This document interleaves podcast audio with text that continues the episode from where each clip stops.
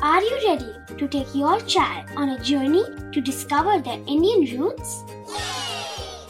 Introducing Chimes, the ultimate audio platform for young minds aged 3 to 15. At Chimes, we believe in the power of storytelling to connect children to their cultural heritage. From captivating folk tales to colorful festivals to mesmerizing history, Chimes brings the rich stories of Indian traditions to life. So connect your child to their Indian roots with us. Download the app today and start the journey. Search Chimes Kids Audio Stories and Podcasts app on Apple or Google Play Store. Chimes, audio that inspires.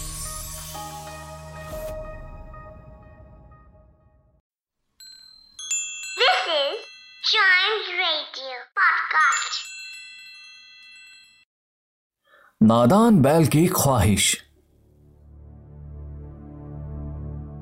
एक समय की बात है। एक किसान के पास दो बैल थे। एक का नाम था कालू और दूसरे का नाम था लालू। कालू और लालू अच्छे दोस्त थे और वह जमकर किसान के खेत में काम किया करते थे। वह सारा दिन खेत जोतते, सामान ढोते और खेत में खूब मेहनत मशक्कत करते और शाम में खेत से अपने बाड़े में वापस लौट जाते। जहाँ उन्हें पीने को पानी मिलता और खाने में भूसा चारा। उनके बाड़े के पास किसान ने एक सुअर को भी पाल रखा था, जिसे किसी तरह की कोई मेहनत नहीं करनी पड़ती थी। और किसान उस सुअर को चने, ज्वार और कई सारी लजीज चीज़ें खाने को देता। कुल मिलाकर सुअर के खूब ठाट बाट थे। वह बस खाता पीता और सोता था और यह देख लालू बैल कालू से कहता भाई कालू ये गलत है।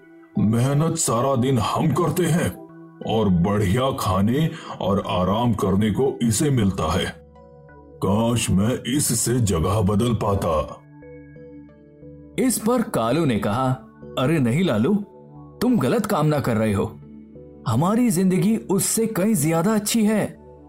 तुम्हें उससे ईर्ष्या करने की कोई ज़रूरत नहीं है। कालू की बात पर लालू मुँह बनाते हुए बोला, ये गुलामी वाली ज़िंदगी तुम्हें पसंद होगी। मुझे नहीं। ये सूखा भूसा खा खा कर मेरा मुँह छिल गया है। आखिर क्या अच्छा है इस जीवन में, जो मैं ऐसे खुश रहूँ? कालू लालू की नाराज़गी देखकर सिर्फ़ इतना बोला, दोस्त, वक्त आने पर तुम्हें सब समझ आ जाएगा।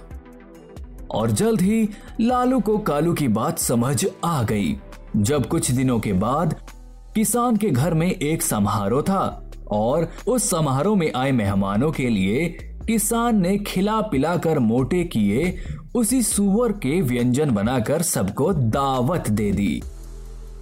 तो यह देख लालू बोला तुम ठीक कहते थे कालू। हमारी ज़िंदगी उससे तो कई ज़्यादा बेहतर है। तो इस कहानी से हमें क्या सीखने को मिलता है? हमेशा दूसरे के आँगन में नज़र आती हरी घास ज़रूरी नहीं कि हरी हो। अर्थात दूसरों का अच्छा दिख रहा जीवन ज़रूरी नहीं आपसे अच्छा हो। हमें हमारे पास जो कुछ है उसके लिए खुदा का शुक्र अदा करना चाहिए।